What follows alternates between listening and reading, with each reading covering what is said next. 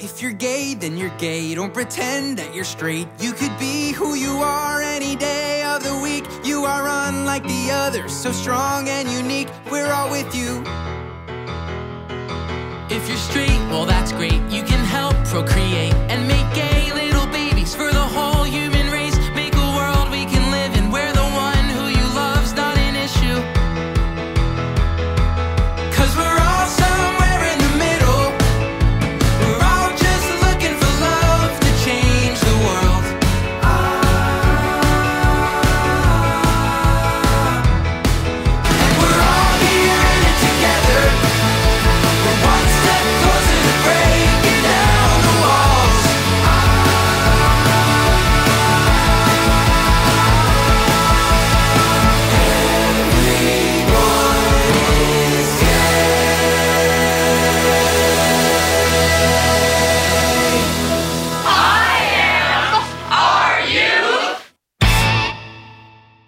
Thanks for tuning in and welcome to IMRU Radio. The nation's longest running lesbian, gay, bisexual, and transgender radio news magazine. Out front and out loud since 1974, I'm Chris Ann Eastwood. I'm Chris Wilson. And I'm Abby Dees.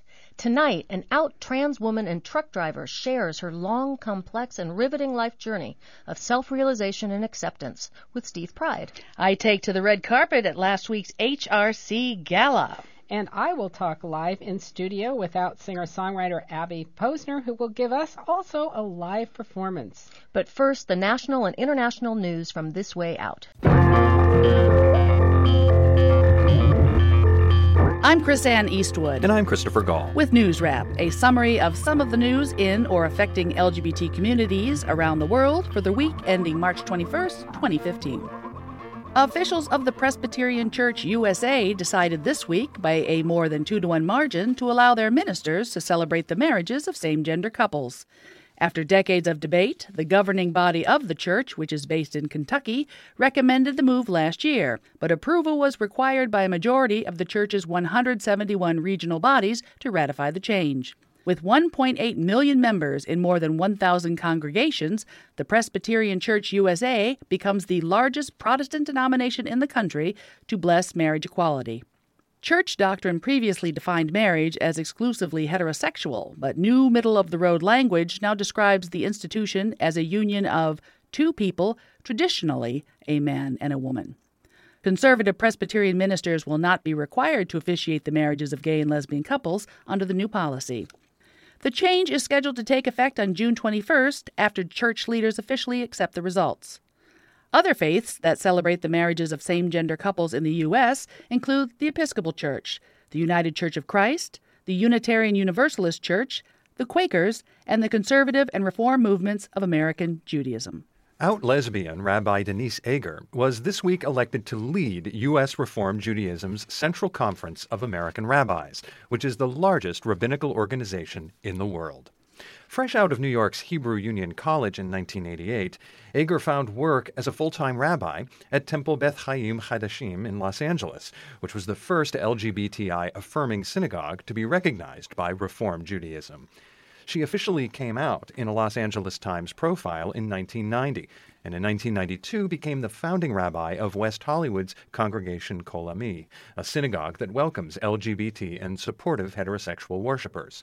She's the mother of a 21 year old son and is engaged to be married.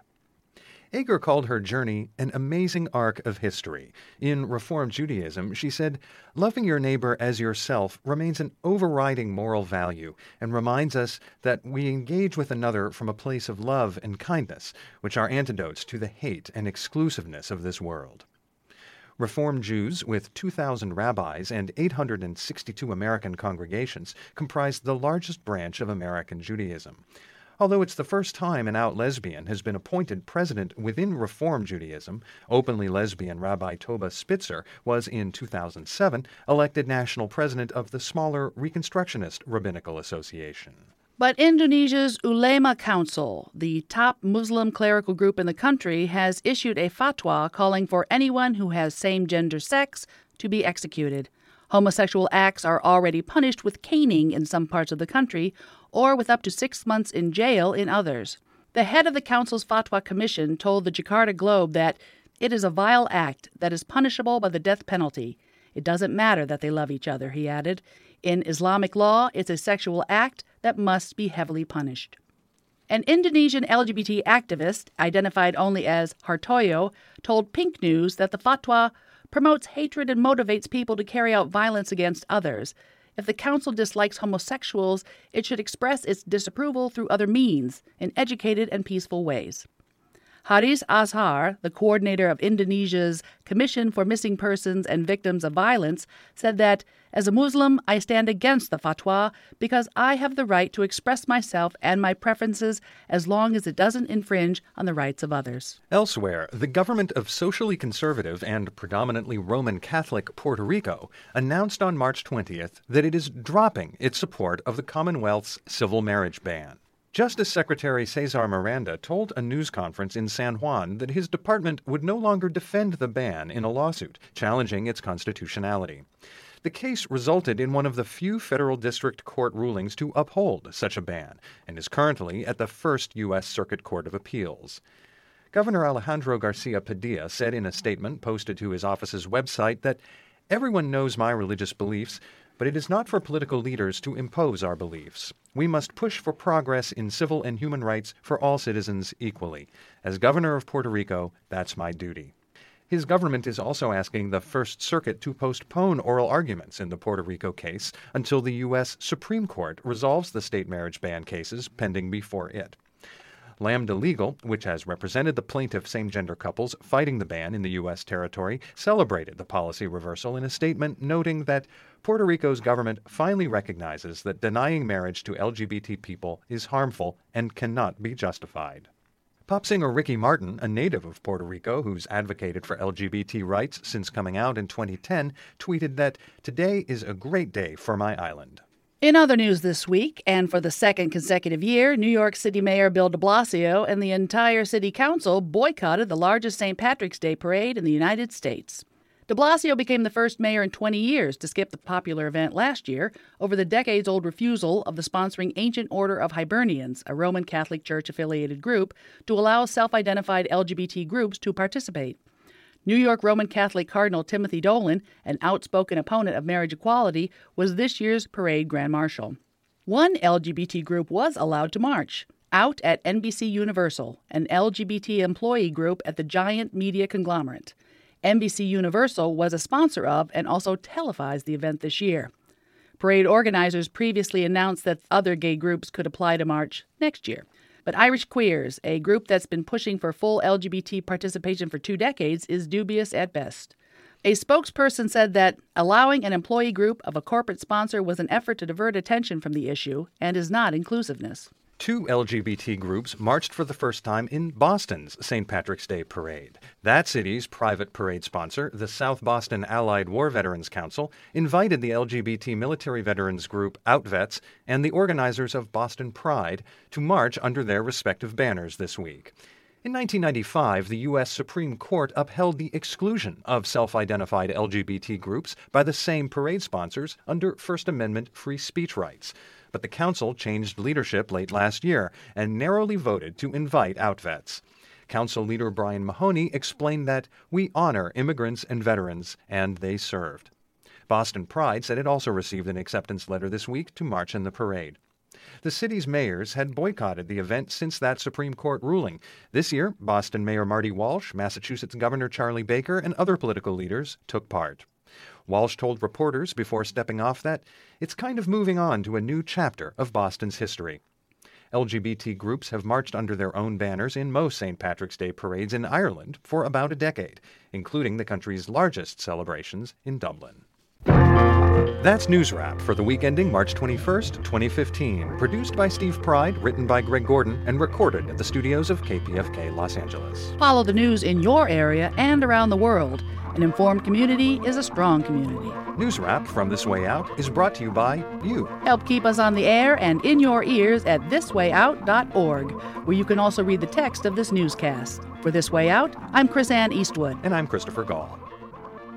You can hear all 30 minutes of the latest This Way Out, including more news wrap, on free podcasts at Stitcher Radio On Demand, iTunes, or at thiswayout.org. Whew, I just got back in from the This Way Out studio, and uh, whew, what a run.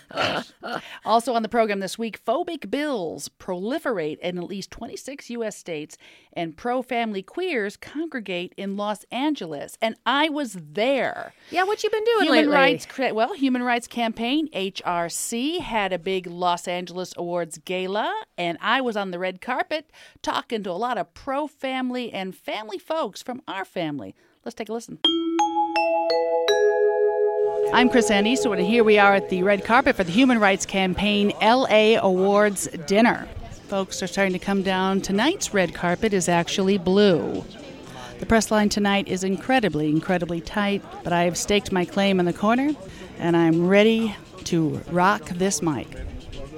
Hopefully, I'll get a chance to speak with Peter Paige, actor and creator of ABC Family's The Fosters. Peter Paige, quick question. The Fosters. Yes. Are there plans for a spin off with any of the kids? There are no plans for a spin off at this time. There are certainly always possibilities, but there are no plans as of right now. When are we going to see you in front of the camera again? Mm, Uh, no time soon. I'm very busy. I have a lot of jobs. But Clint Eastwood does it. Not very much, he doesn't. Well, he is over 80 at this point. You're young. Get out there. yeah, I don't know about that, but um, uh, I'd, I'd love to. I'd, I'd like to get back in front of the camera at some point soon, but I, but I can't tell you when that's going to be. You know, the Foster's is kind of lesbian centric. Is there anything in the work for a kind of a gay male couple centric show? Not from Brad and I, not right now. We'll see. I mean, you know, we always we always have sort of gay rights and women's rights kind of f- floating around in our work. There's always some sort of agenda. So Well, I have to say, so far you're the best woman I've interviewed tonight. As a feminist, I heard you're you're a feminist too, and I'm so glad that you are. thank you so much. Chad Griffin, quick question, KPFK. Hey, how are you? Uh, you are running the largest LGBT organization of the country. What are some of the challenges that differ from your very first organization? Well, you know, look, AFER was an organization with one specific case to take down Proposition 8, and as you know, I'm very proud that Prop 8 is no longer the law of the land in California. But it's important to note, and the work of this organization, we need a lot more than marriage equality. You know, we're on the cusp of what I believe will be a 50 state ruling before the Supreme Court uh, to bring marriage equality to every single corner of this country. But the day that we get that ruling in more than half the states in this country, simply for getting married and posting that picture on Facebook, you can be fired from your job and evicted from your home. We've got to change that, and those are the protections that we've got to fight for. We've got to look far beyond marriage and reset the goalpost for the movement. That's exactly what we're doing. It's challenging to run a non for profit these days. How do you get over the hump of donor fatigue? Well, you know what? We are a very lucky organization that this organization was built by the grassroots. We have more than 1.5 million members and supporters across this country, as evidenced by those who come here tonight and are supporting this work. They are the reason that I'm able to go to Washington and do the work I do with the team and the staff that we have on a daily basis.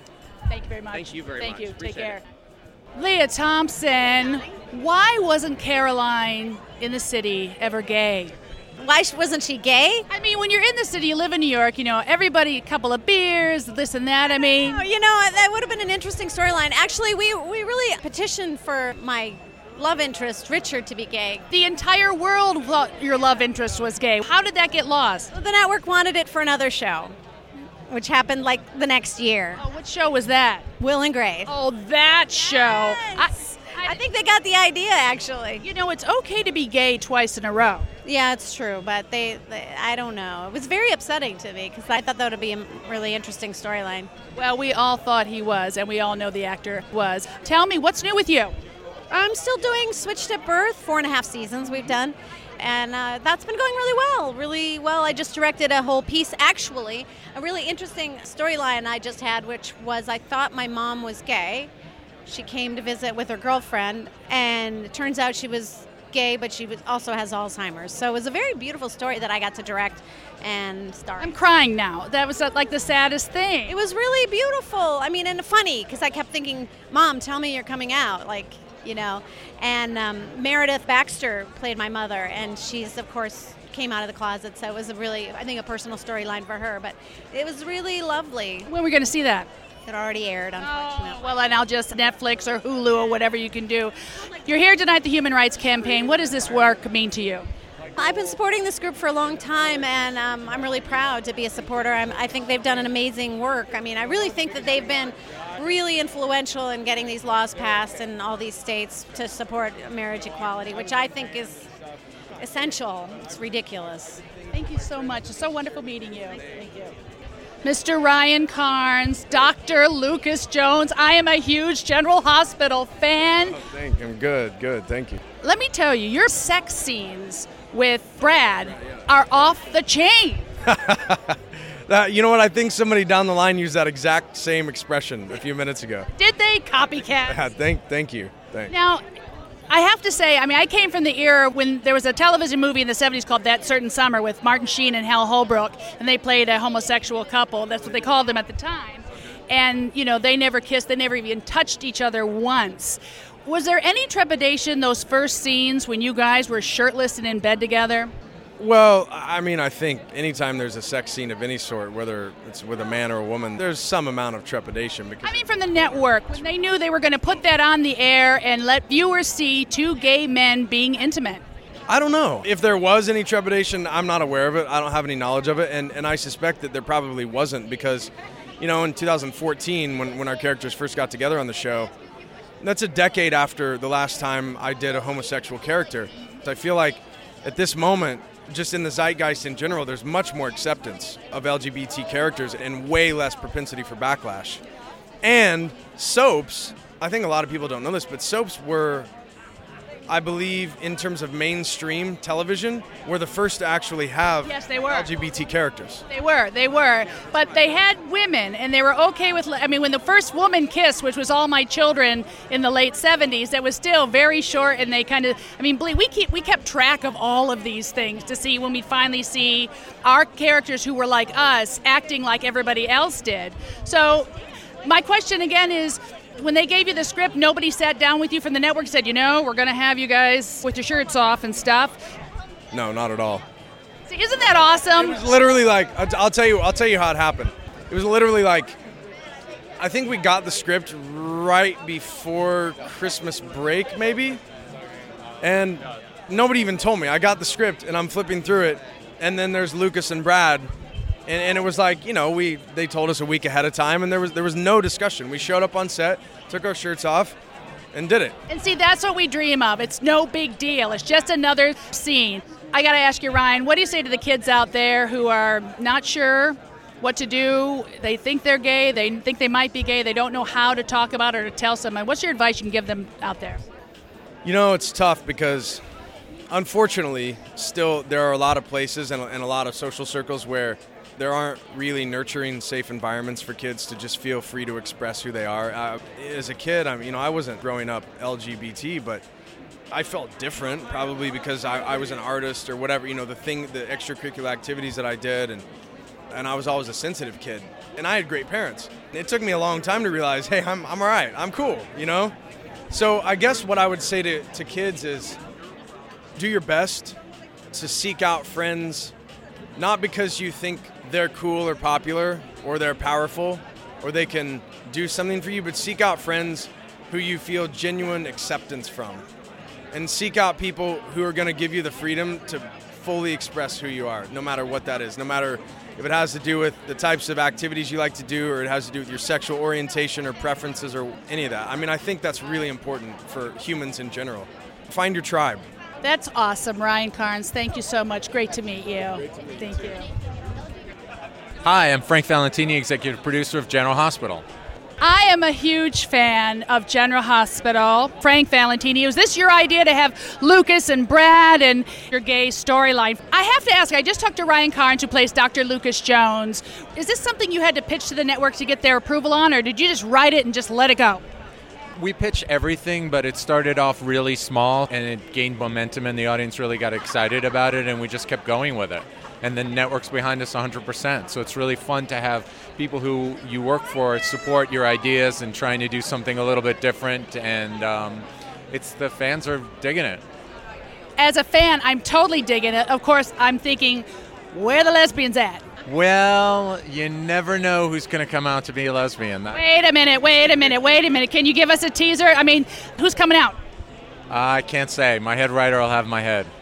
I love the fact that you have these great gay storylines and so forth. And One Life to Live did it with kids and all that kind of stuff. You were on One Life to Live as well? Yes, that was me too. Are you the go to gay storyline guy? No, not really, because Days has a gay storyline too. My head writer is the gay go to storyline writer. I don't watch Days of Our Lives. I'm completely committed to General Hospital.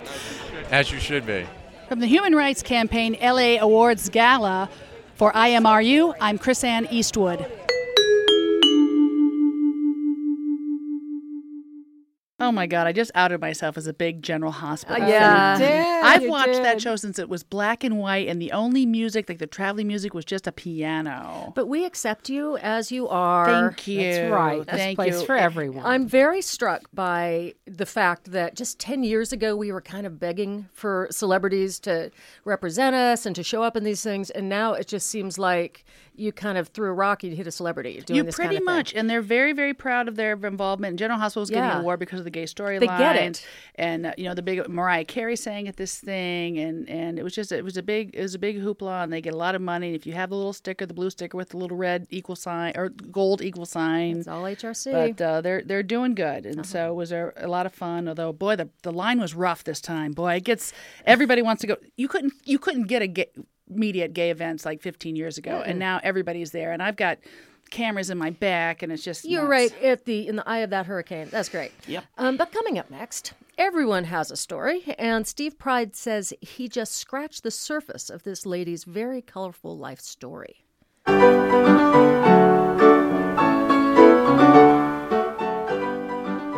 Patti Spangler is over 60, a cancer survivor, a Navy vet, a transgendered woman who was born intersex and lived as a man for nearly 30 years. She was also a big rig driver, known on the interstates as Trucker Patti.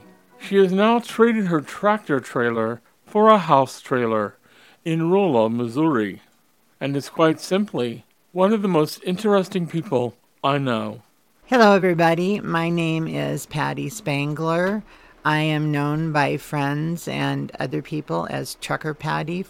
When I was three years old, I asked my mother why I did not have the same equipment that my best friend Susie had. Why was I different? Because I was supposed to be a girl. I knew from my very earliest memories that there was something different about me. And I learned very quickly that was not acceptable. I was teased the whole time I was growing up because I was very effeminate. I was a sissy. When I got into high school, I always made sure I had a girlfriend because that way then they couldn't tease me because you know it was very hard for me to try to act like a male. I like to tell people that I was born with a terrible growth in my vagina. Just like every other woman on the planet, I have two X chromosomes. But unlike a lot of other women on the planet, I also have a Y chromosome. And that gave me a penis that has never, ever belonged there. It took me many years to understand what my problem was, and I was fortunate enough that I was able to fix it by a fairly young age. I had my sex reassignment surgery when I was 28. Tell me about that. I had been to Stanford University Medical Center's gender dysphoria clinic, and I believe it was 1980. And they had referred me to an endocrinologist for my hormones. And she had had some knowledge of Klinefelter's syndrome, which is what the XXY is called. And I had never heard of it before. I just always knew I was supposed to be a girl.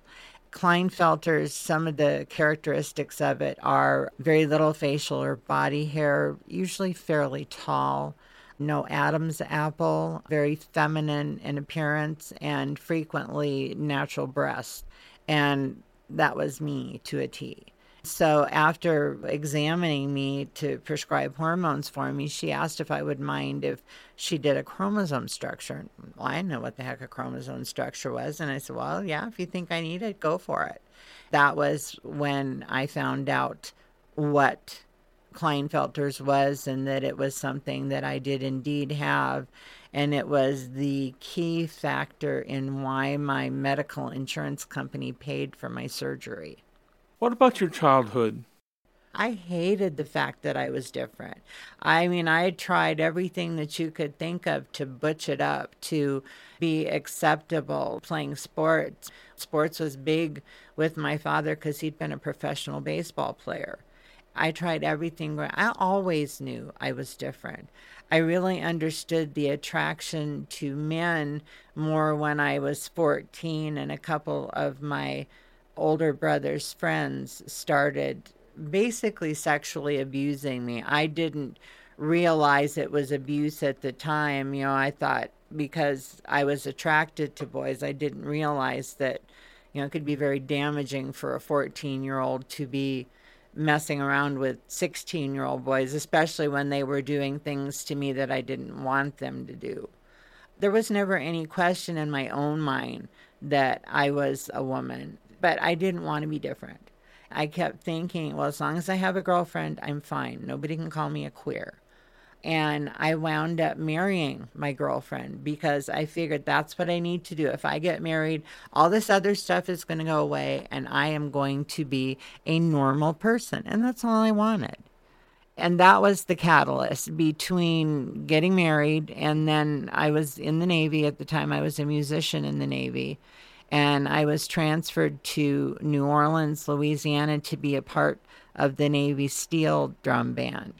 While I was there and fascinated with the French Quarter, I went into my first gay bar. I knew then that I couldn't live the way I was living anymore. I told my wife that I was gay and that we had to split up. And I started exploring the gay scene in New Orleans. I met a bartender at the Bourbon Pub, which is still there on Bourbon Street, still very busy gay bar today. And he put me in drag for Halloween.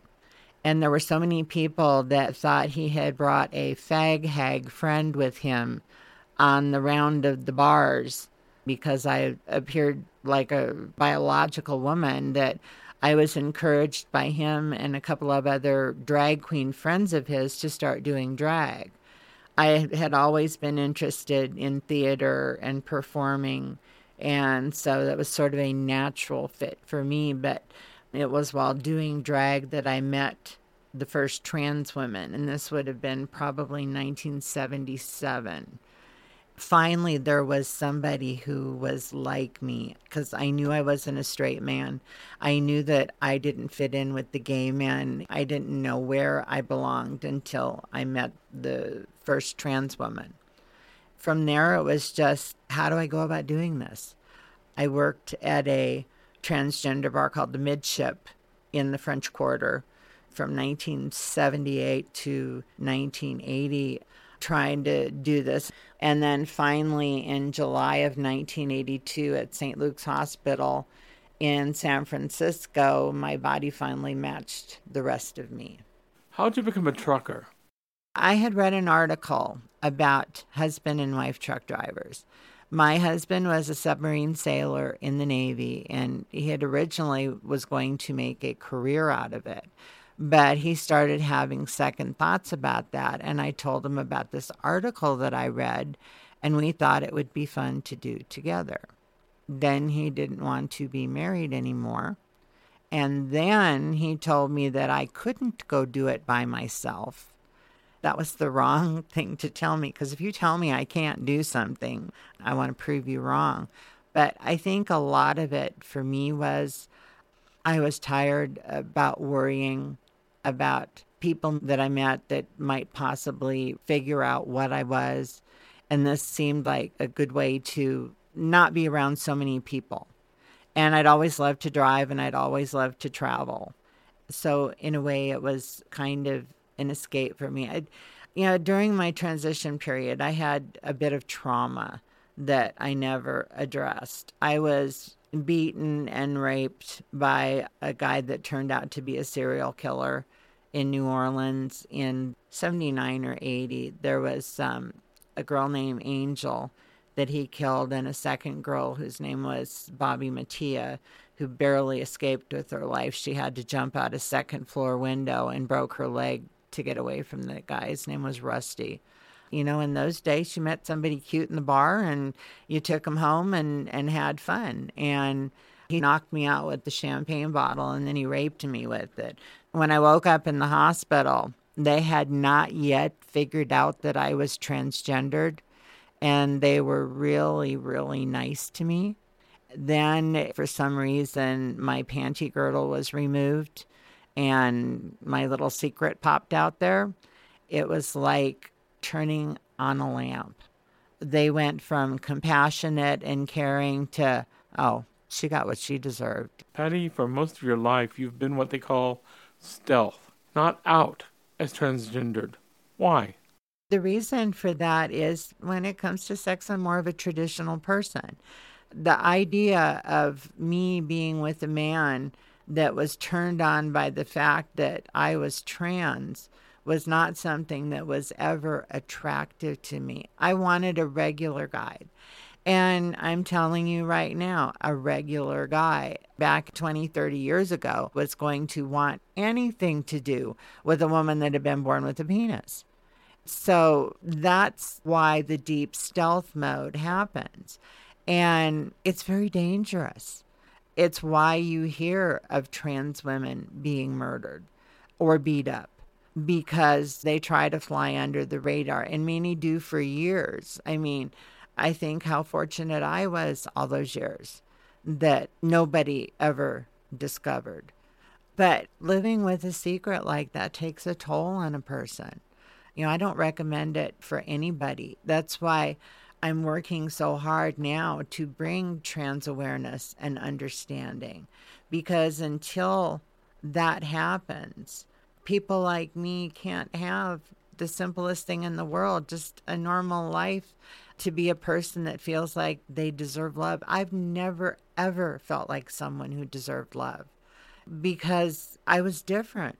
I had a secret and I had to do everything for every man that I ever was with because I was lucky enough to have a man that wanted me. I realize now how horrible it was to be that way. For me, it was just the way that it was us older generation trans women, we had to either fly in stealth mode like I've been doing or live in extremely insular communities in order to survive.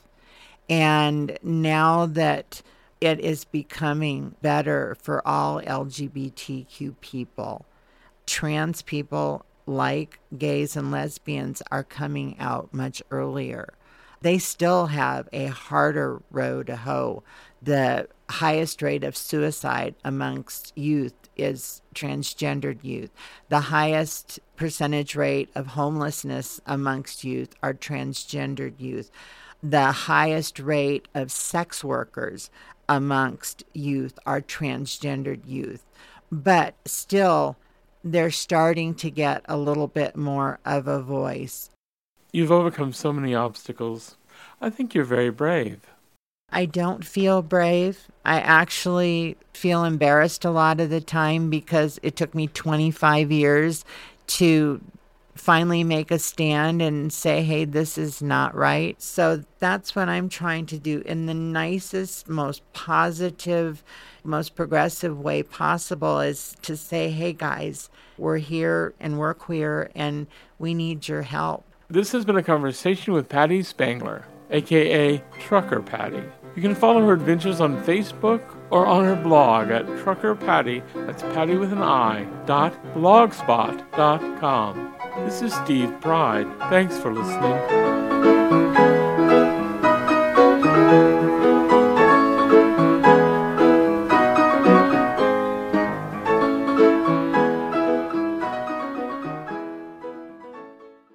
That was one of those stories that makes me very proud to be on IMRU. Steve is so great at grabbing these individual stories of these heroes in our community. Um, and there were a number of things that he didn't actually get to talk about. Um, She had a 200 pound weight loss. She had a battle with cancer. Um, and she even appeared on Glee in a transgender choir. Oh, wow. Actually, we have someone else here who has uh, appeared on Glee, and we'll tell you a little more about that when Abby Posner will be performing here live in studio. We'll be right back. Behind the Mask, coming up now on the Rainbow Minute. The year was 1972, and never had an American psychiatrist risk speaking publicly about his homosexuality. At the time, homosexuality was even on the American Psychiatric Association's official list of mental disorders. But later that year came the APA convention in Dallas. Dr. John Fryer felt compelled to appear at a panel discussion titled Psychiatry Friend or Foe to Homosexuals? A Dialogue. He slipped through a side curtain wearing a baggy suit, rubbery mask, and huge wig, and spoke into a microphone that disguised his voice. He was introduced as Dr. H. Anonymous. His first words were, I am a homosexual. I am a psychiatrist. The audience was stunned into silence. Fryer's bold testimony made a difference. In December of 1973, the APA's board removed homosexuality from its list of mental disorders and urged equal protections guaranteed all citizens. The Rainbow Minute is produced by Judd Proctor and Brian Burns and recorded in the studios of WRIR in Richmond, Virginia, and read by volunteers like me, Tom Miller. Hello, I'm Trucker Patti, and you are listening to IMRU Radio Magazine, now in its 40th year on KPFK FM 90.7 Los Angeles, 98.7 Santa Barbara, 99.5 Ridgecrest, China Lake, 93.7 San Diego, or streaming online at kpfk.org.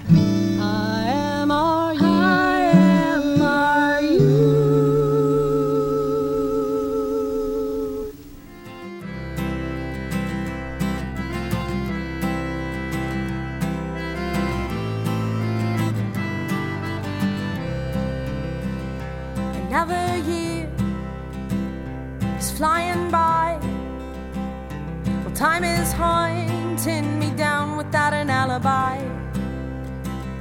But where she goes, it's not my place.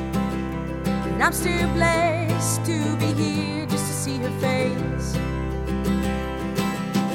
Ooh, take me back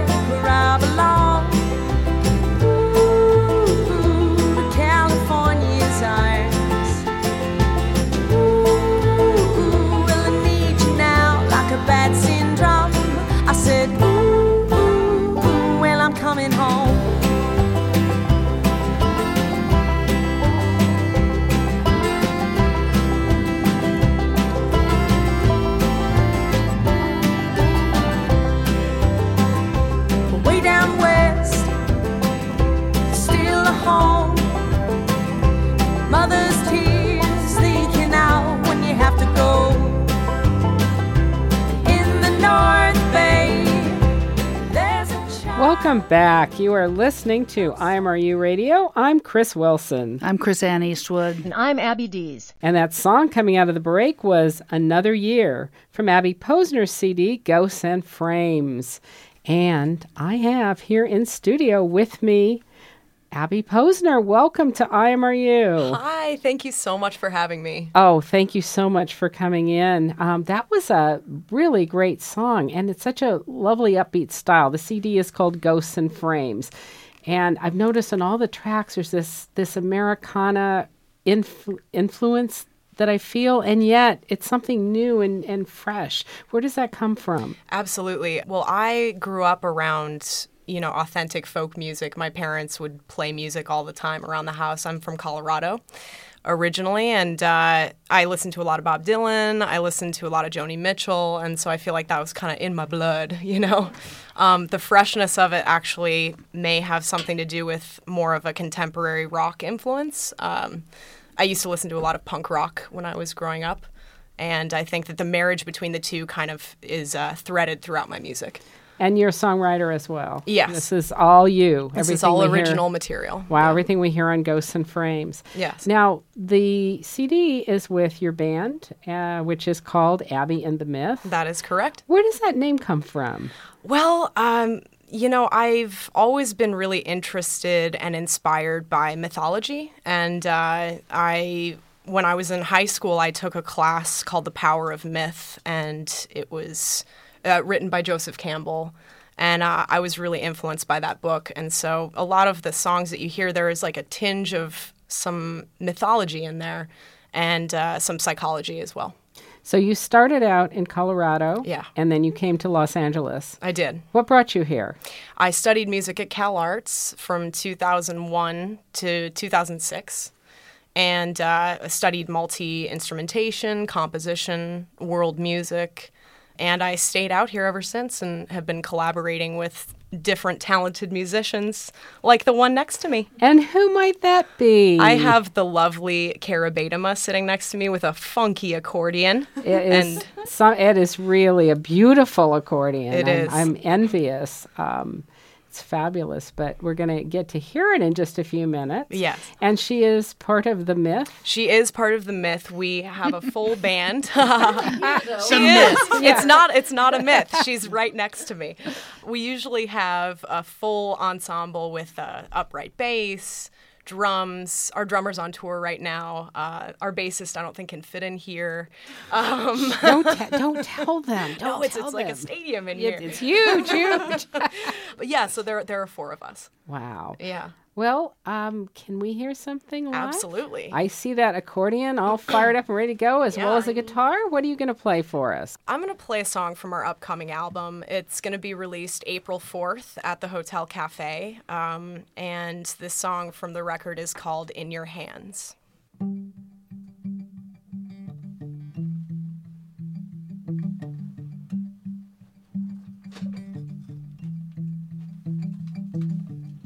Who's to say, who's to say that I've lost my mind? When the fire, when the fire, when it burns inside, and you can't break through, and you can't, and you won't, and you change when you want to.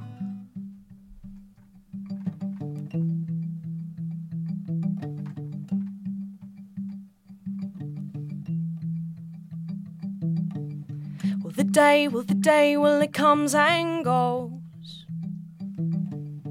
She waits and she waits in the porch in the snow. And you let her in.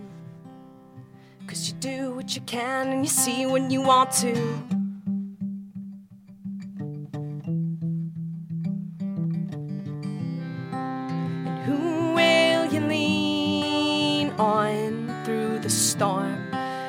And serpents and the demons in your path? Why does she come here all the time? We signed all the papers and the walls are made of sand. There's no, there's no looking back.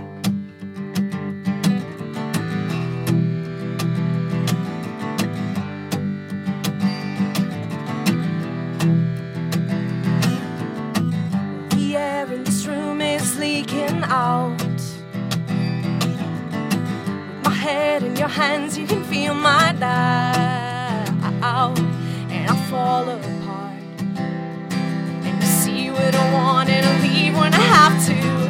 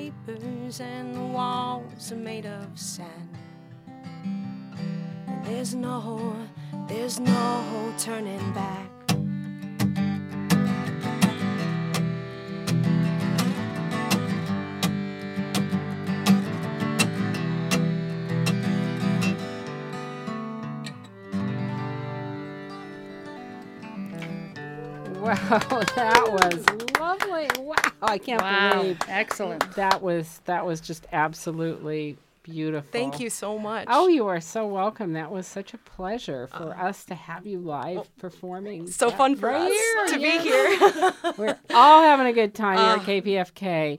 So I did say before we had you come on and play that you've also been on Glee. Can you tell us about that? That was one of the funnest experiences. Uh, I was it was a very small, uh, brief little moment, but I was fortunate enough to be in the band on Glee, and I played uh, guitar for Torn for one of the songs that Lea Michele was singing, and then I played banjo for Baby Got Back. Actually, Whoa, wait a minute. yeah, it was it was kind of like a funky indie folk spin on Baby Got Back, and Did uh, you bring your banjo? Because I'd you love know, to I, hear a I few should licks have of brought. that. I should have brought my banjo. Actually, Well, the I- thing I is, we would have had if if she brought every instrument she plays, it would have taken up the entire show because there's banjo, there's guitar, and you yourself play what else? I play drums, piano, banjo, mandolin, guitar. A lot of world instruments, various percussion, didgeridoo. Um, didgeridoo. And we only have an hour, so we couldn't have done all of that.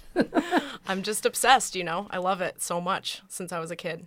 Do- Is there as much camaraderie among the cast of Glee as we see when we watch the show? You know, that's a good question. Um, the the crew was just so so kind, and everyone seemed to be so on board and so excited. Uh, so I got I got really close with some of the crew members. Um, but yeah, it's a great, it's a very supportive show. How many shows did you do? I, d- I did two episodes. That's awesome. Yeah, it was really fun. It was really fun. And not just Glee, but you've also written as well for television. And, Yeah. and tell us about some of the placements you've had. Um, I've I've recently been placed on This American Life Radio. Some of the the compositions I've written, and uh, I'm r- doing a lot of licensing music right now. I was just uh, one of my songs just got in a feature film called Old Fashioned, and um, a few commercials along the way as well. Wow. Yeah. So, uh, did you ever think about doing anything other than music? You know, when I was younger, uh, I really threw myself immediately into the arts. Uh, being, you know, uh, feeling different and somewhat marginalized as a as a you know younger gay woman and a younger gay girl, really in, in a small town in Colorado, I really threw myself into music and into theater as I think it was really just a, a form of coping and a form of feeling safe and um, yeah, it was a really healing process for me. That's that's what music has always been, really healing, you know. Um, so I, I've been writing and playing since I was about probably i mean i can think of when i was even six just coming up to the piano and, and writing musicals but you have to be from Colorado. You have to do a John Denver song. Is that? I Oh, god Isn't that kind of like the rule? Isn't that the law? Oh, I mean, come on. Yeah. oh i promise next time i'm on i'll prepare some Thank rocky, you. rocky Thank mountain you. gay Oh, but, but yeah, yeah, you could do something with that. But but your stuff, your original stuff, is so fabulous, and we got to hear you here in the studio. But I understand that pretty soon, and one of the reasons we wanted you on tonight is that our audience can come see you. Where's that going to be? Yes, uh, as I mentioned before, we're so so excited about our CD release party. It's going to be April fourth at eight thirty, uh, Hotel Cafe, and um, you can get tickets online at my website at www.abbyandthemyth.com. Um, you can also go to Hotel Cafe's website as well and purchase tickets. If you buy tickets online, you'll get a free CD at the door. Oh, nice! Yeah, so that's that's kind of what we're offering as a little a little treat. That that's a great idea. And isn't there also abbyposner.com? Does that Yeah, take you the to the same- same place? same place, exactly. Okay, so, So you can do or. either abbyandthemyth.com or abbyposner.com. Yeah. And I know you recently had participated in a jam over at the Coffee Gallery. Any chance we'll, we'll see you back there? Because that's such a nice venue for It for singer songwriters. It's so fun there. I mean, there are there are a lot of venues in LA that are really special spots. The Wits End, I did a, a songwriters in the round there recently. Uh, Coffee Gallery, like you mentioned, and yeah, I, I perform there probably every couple months through a, a showcase that is held there. Yeah. Is there any chance of the Myth going to be there with you one of these days? oh, definitely. Uh, we've actually we just performed there as a, a trio. Uh, la- was it last week? Last week. Lots of gigs, so we lose track. Hey, lots of gigs. Oh my! So, yeah, no, we we work. How difficult. Life is tough. We work. We work hard. Uh, we love to play. We love to perform. It's one of our favorite things to do. And the influences that you have, the Americana and everything, and yet coming from punk, are you looking at branching out in something a little different next time? I mean, That's you're so You versatile. ask. Funny, Yeah. I should ask. And I didn't read any of that in your press stuff. So I'm just wondering, with all of the influences and background you have and all you've studied, what are you thinking about doing next? Well, I've always been kind of a creature of experimentation, and um, it's important for me to feel fulfilled as a musician. Uh, to write a number of different genres, I've I've always loved jazz. I've always been inspired by you know the flavors of funk and soul and R&B and so I, I do try to add a little bit of my solo stuff that I've uh, recorded in the past. There's a lot of different things going on.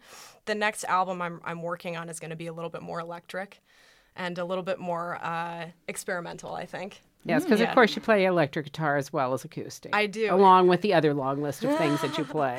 Yeah, I love I love playing electric guitar. Actually, that's that's my bread and butter, and I should play more of it. I think. Yeah. Who are some of the musicians you look up to? Oh gosh, that is a really really good question. Um, in the bluegrass world, I'm a huge Earl Scruggs fan, Ricky Skaggs, and uh, Bill Monroe. Those are some of the old cats that I Yeah. listen to. Way back. Oh yeah, but they're still current for Gotta me. go to the cabin, Bill Monroe's cabin. Absolutely, absolutely. And then I, I listen to a lot of indie artists that are kind of under the cuff, I would say, that aren't extremely known.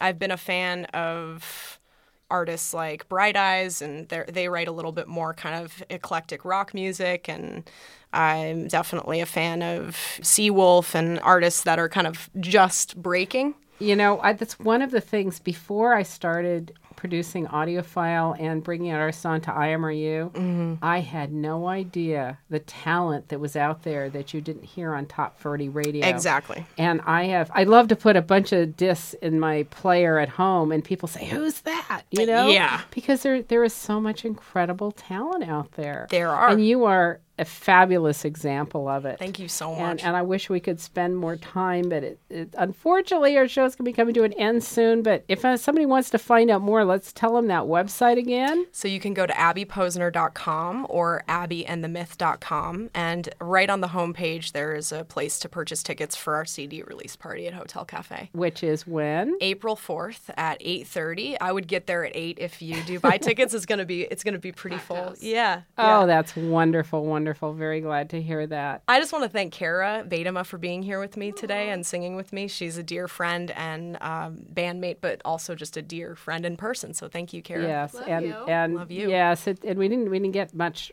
from Kara in terms of an interview, but watching her and watching the two of you harmonize together, and the accordion and the guitar, it's a wonderful blend, and and we can we can tell that it's a great friendship and a great musical relationship. However, the time I has hate come. to say it, but we got to wrap this hmm. baby up. That is the end of our show. We know you have many other choices on your radio dial, so we're thrilled that tonight you have journeyed with us. IMRU Radio Magazine. Our thanks to our producer and tonight's director, Steve Pride, assistant director and social media maven, Matthew McLaughlin, and our Rainbow Minute producers, Jed Proctor and Brian Burns. And our board op, Jose Benavides. And if you have comments or story suggestions, tweet us or follow us on Facebook at IMRU Radio or contact us directly via email at imruradio at imruradio.org. IMRU is simulcast and available on demand at kpfk.org.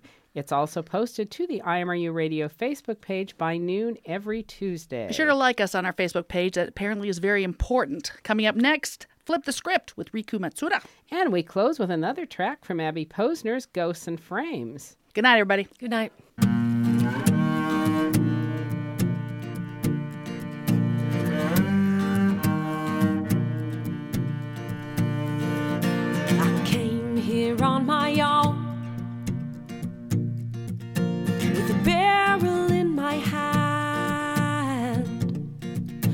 Still don't know the truth, I will dig up this land. And the love inside your eyes, well, it tosses me around. And I cannot stand without you on solid ground.